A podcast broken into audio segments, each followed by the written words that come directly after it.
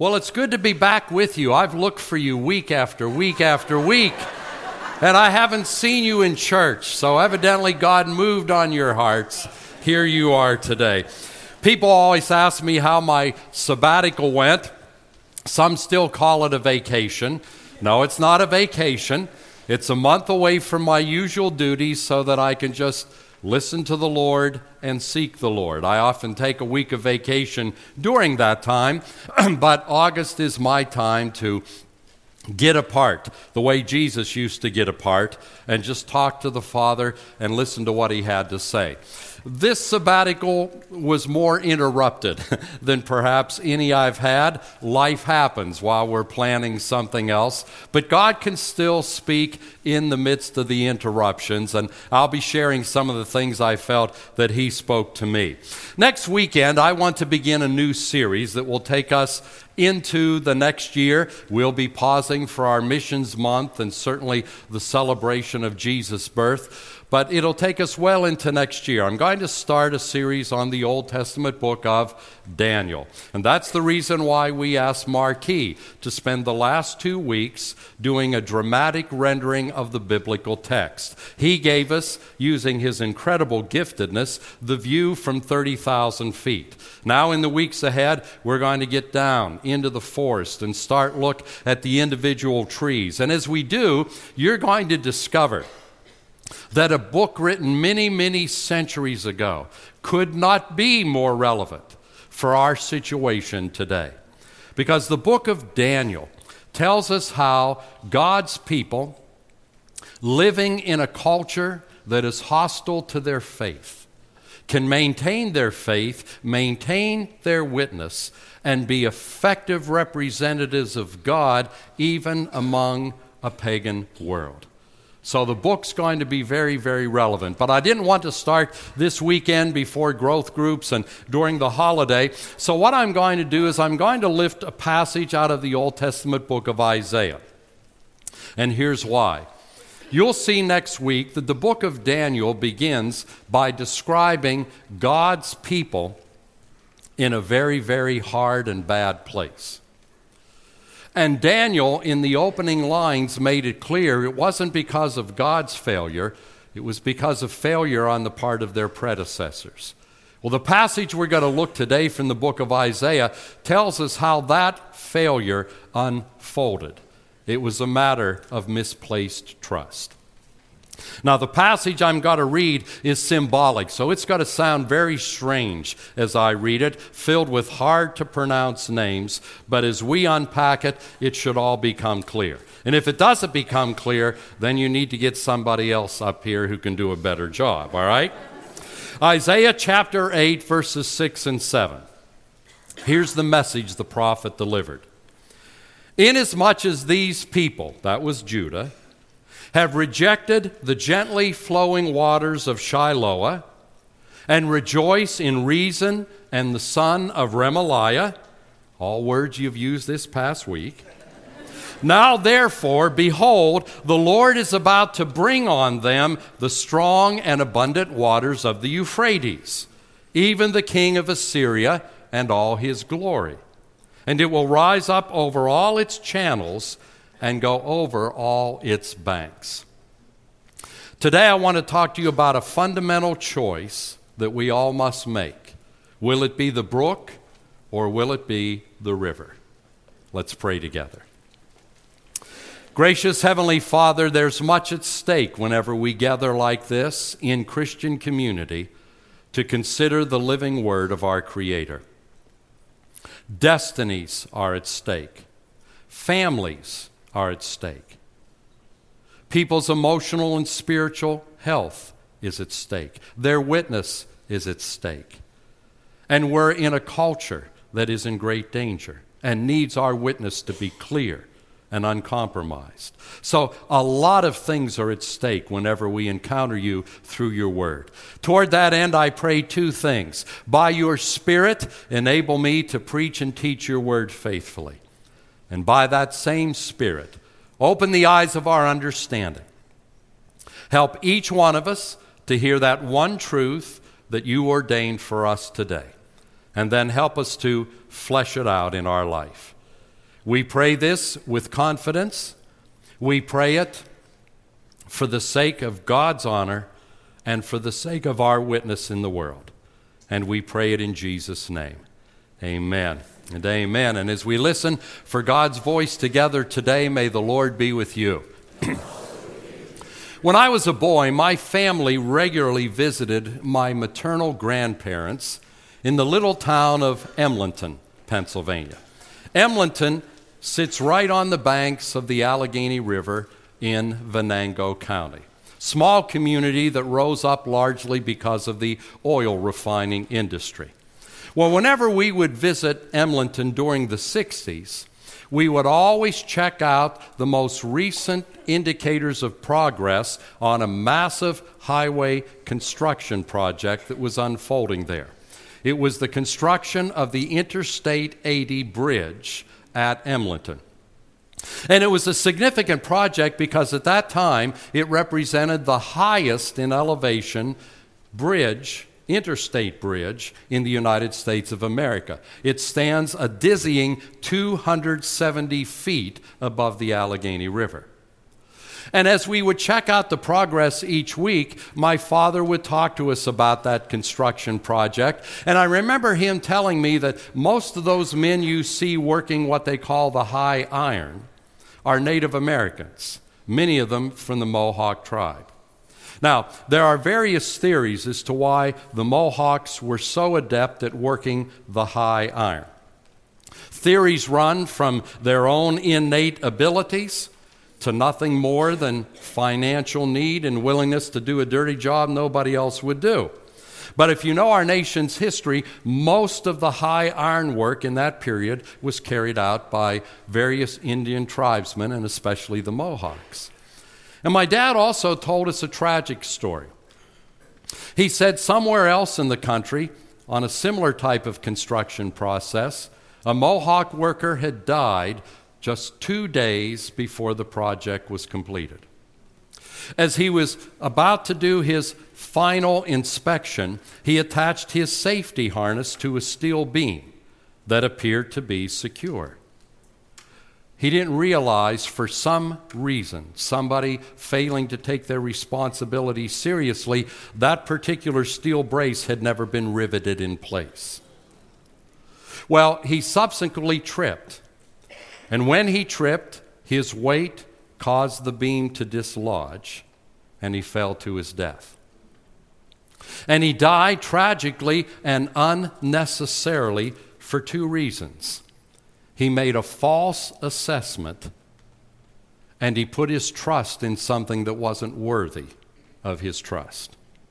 Now today, we're going to consider the story of a man who did a similar thing, only with far more with more far-reaching tragic results. He made a false assessment, and he put his trust in the wrong place. He had more confidence in his own wits than he did in God's word. His name was Ahaz, and he was the king of Judah. And during his tenure, the nation of Judah was threatened by an alliance between two of Judah's strongest, most determined enemies, the nation of Israel to the north and the nation of Syria. Now, Ahaz knew that the combined armies of Israel and Syria were far greater than the relatively small army of Judah. And because his trust in God was seriously lacking, he reacted to that appearance rather than acting on God's word. And Ahaz was hardly the first to make that mistake, and he certainly wouldn't be the last. You see, we're all prone to react to appearances rather than act on God's promises.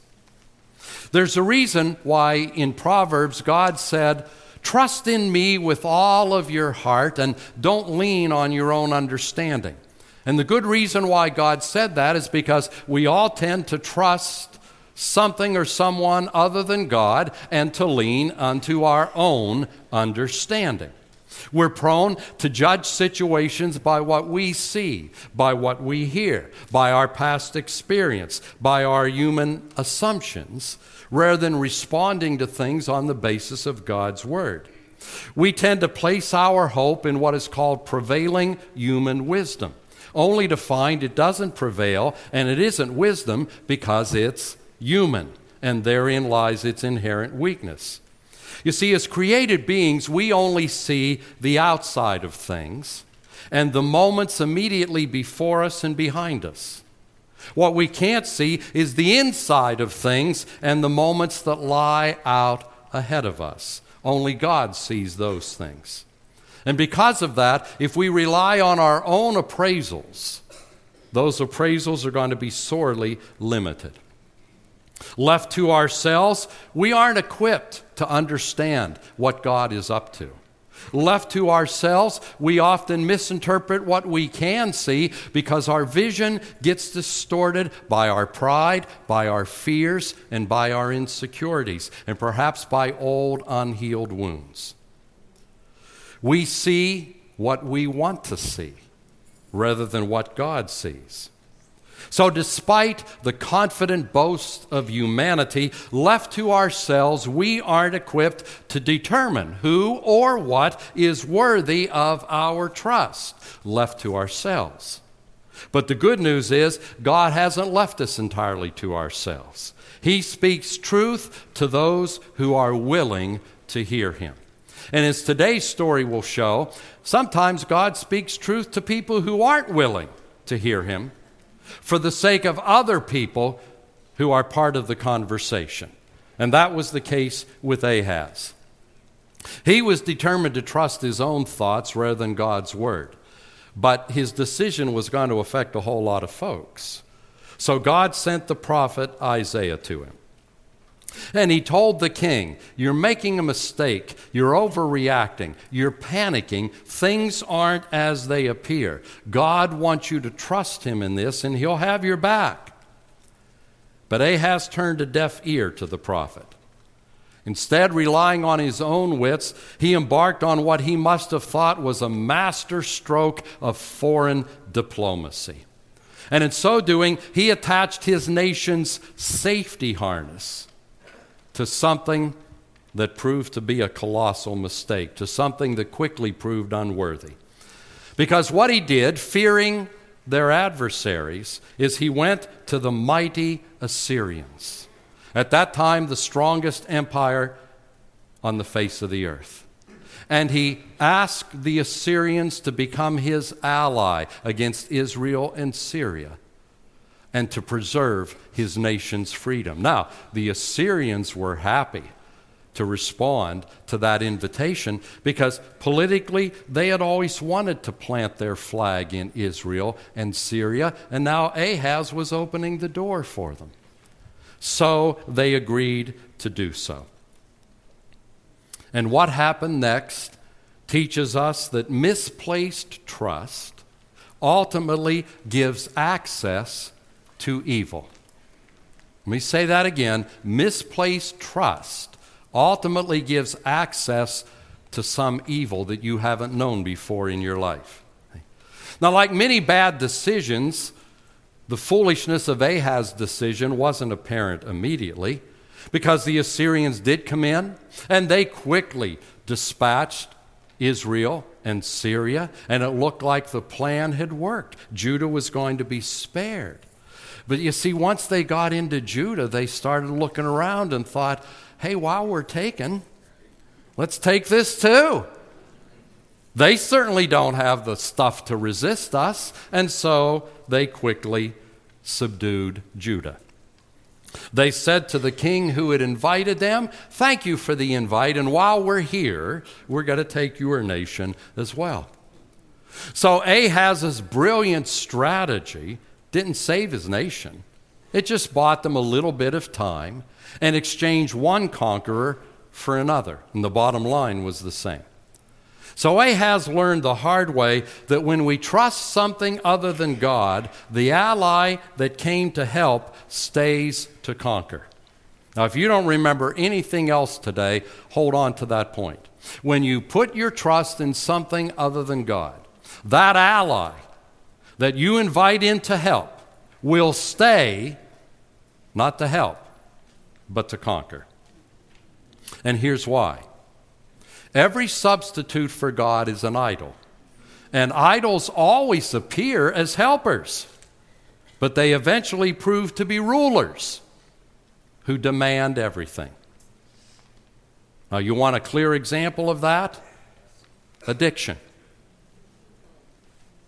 The thing that promises help does what? Sticks around and soon demands everything. The thing the person looked to for assistance comes into their life, and it remains not to assist, but to rule, to take utter control of their life. And what's true of every addiction is true of the most pervasive addiction embraced by humanity, our addiction to our self-sufficiency and our own understanding that we know better than God. But it's always, excuse me, it's always a disaster. Because to trust something other than God is to essentially forsake God. And when we forsake God, we inevitably lose our freedom. Because if God doesn't rule your heart, someone or something else will rule your heart. And whatever it is, it is intrinsically inferior to God. It can't deliver the goods. It will ultimately enslave you and ruin you. Scripture says, where the Spirit of the Lord is, there is what? Liberty. What's the other side of that? Where you put something other than the Spirit of the Lord, there is the loss of liberty. There is bondage. Because what comes to help stays to rule. Now, to underscore the tragedy of misplaced trust, God used a word picture. And here's where our awkward text comes into play. He made a contrast between a well-known brook that was called Shiloah and the mighty river Euphrates. And in God's symbolism, the brook was going to symbolize how God works, and the river was going to symbolize why substitutes for God never work. The Shiloah as a brook was quiet. The Euphrates as a mighty river was noisy. And God intended that contrast to remind us why we're so easily tempted to trust someone or something other than God. It's because God often works quietly while the world shouts, and we're prone to seek help where the volume is loudest. We're suckers for noise. Every politician running for office banks on that. So do advertisers.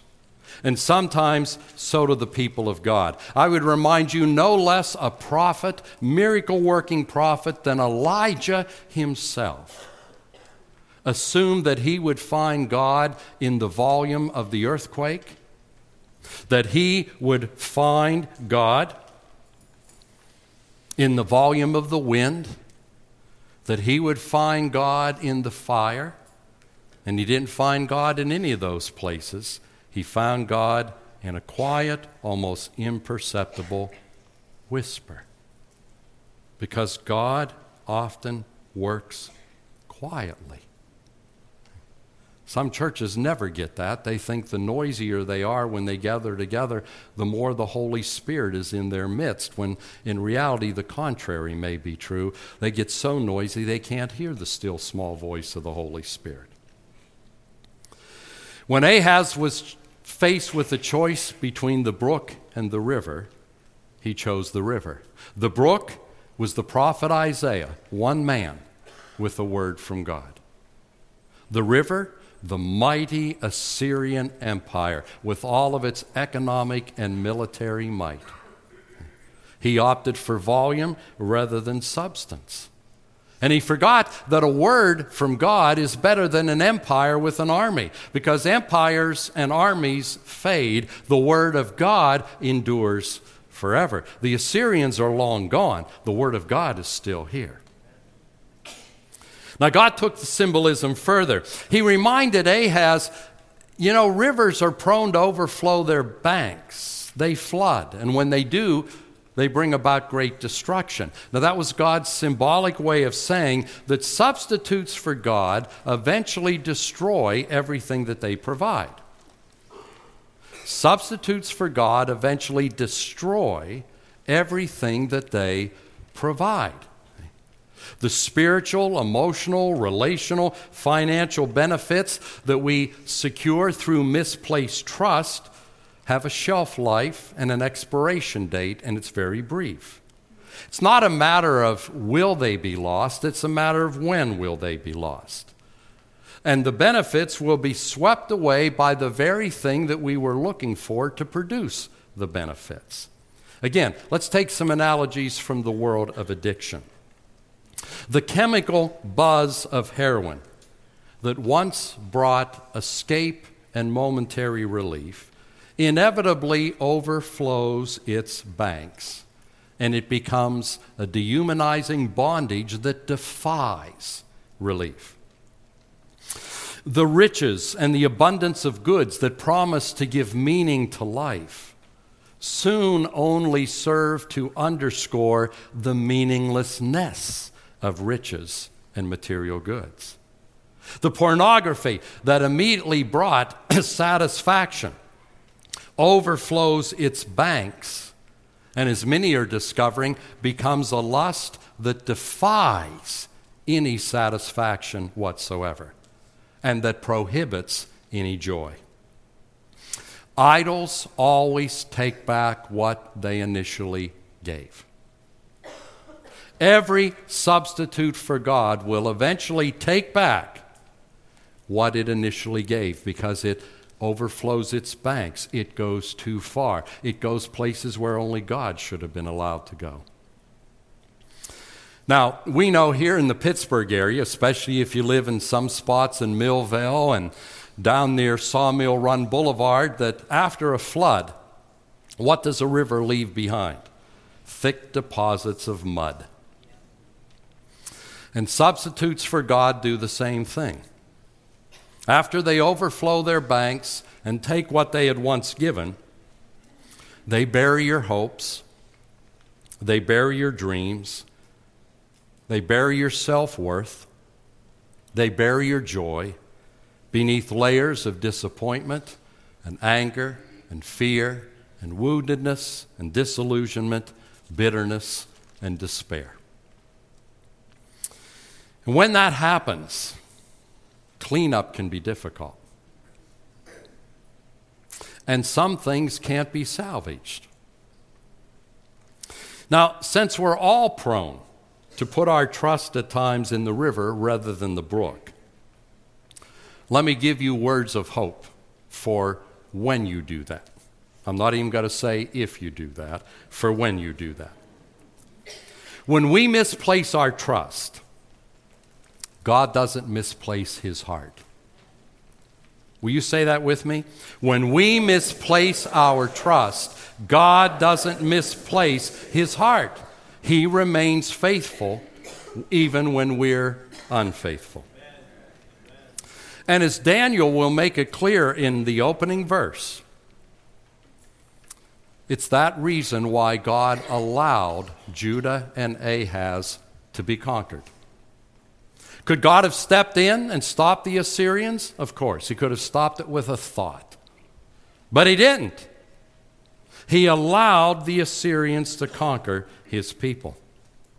Now, God knew Ahaz's scheme was a house of cards, but God also knew Ahaz didn't believe that, and the people of Judah didn't believe that, and they needed to believe that if they were ever going to get right with God.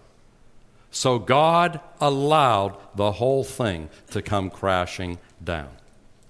Daniel understood that. That's why he led his book with that statement. But while God didn't prevent the flood, in something he said right after our text, he made it clear he was going to control the extent of it.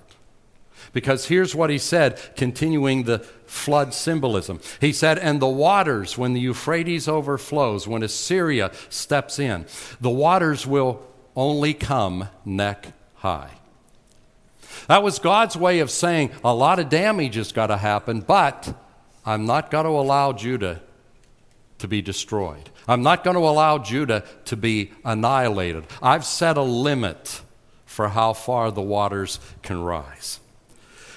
Judah could not come to an end as a nation because the Messiah of all humanity, the Lord Jesus, was going to come out of Judah. Judah had to survive. And God had promised the survival of Judah. So he said to the waters, yes, you can, you can come in, but you can only come this high. When we trust something or someone other than God, in his love, he may allow a flood to sweep through our life. But when he does, he says to the water, this high and no higher. Because my floods aren't meant to destroy. They're meant to instruct. They're meant to correct. They're meant to inform. They're meant to teach. And they're meant to advance your joy and your prospering, and your eternal destiny. God limits the floods because he cares about us, and he cares about those who need to hear about him through us. And that's why this story teaches us, when you combine it with Daniel, that when we misplace our trust, God doesn't misplace his heart. He doesn't step out of character. He lovingly puts us in our place. In short, he's a God we can trust. Now, when you trust God, that doesn't mean your life's got to be problem-free. It doesn't mean you aren't going to face challenges. There are many things about God that are beyond our current comprehension. But there is nothing about God that is beyond our current trust. We don't live by God's explanations because many times he doesn't give them. We live by God's promises and our confidence in his unrivaled track record, his resume, and his heart.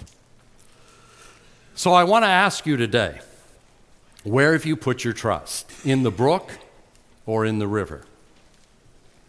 If you're a believer, a follower of Jesus, and you're currently going through some life challenge, where are you putting your trust? If you're confronted by something that looks far greater than you and your resources, are you going to look to Assyria, or are you going to look to Isaiah and a word from God? Are you going to trust what God has said in his word, or are you going to roll up your sleeves and dive into your own ingenuity and your own sufficiency and prevailing human wisdom? Who are you going to trust?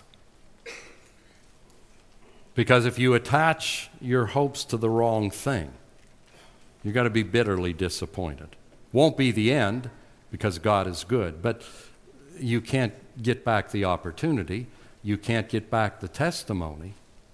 And you can't get back all the things that God would have produced if you had trusted him. And God restores a lot, but he doesn't restore everything. Lost opportunities are lost opportunities. And if you're not yet a follower of Jesus, then you've already been putting your trust in the river.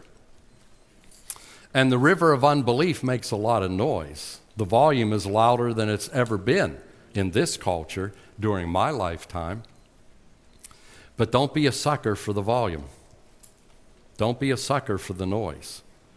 Anything you try to plug into that God-shaped hole in your soul will disappoint you. God is the only thing that can fill that void. Anything else will be an addiction that will give you a little something-something to get you coming again, and then it'll stay and take everything from you. So let's close in prayer. And if you're a believer and God has spoken to you about an area of misplaced trust, you know it. His voice is always clear. Now do business with him. Don't put him off. Don't debate him. And don't doubt him. Repent of doing it your way and put your trust where it should have never left. And if you're among us and you've never put your trust in Jesus to be the one who forgives your sin, restores your soul to what was intended, and gives you eternal life, right where you are in the quietness of your heart, reach out to him. He knows your every thought. And simply pray something along these lines. Lord Jesus, I believe you died and rose again so that I could be restored to trust in my Creator and genuine abundant life. I take Jesus as my Lord and Savior. I place my trust in him. Restore me, save me, and I will live for you as you empower me. Father, when you created us, you knew we would struggle to trust you.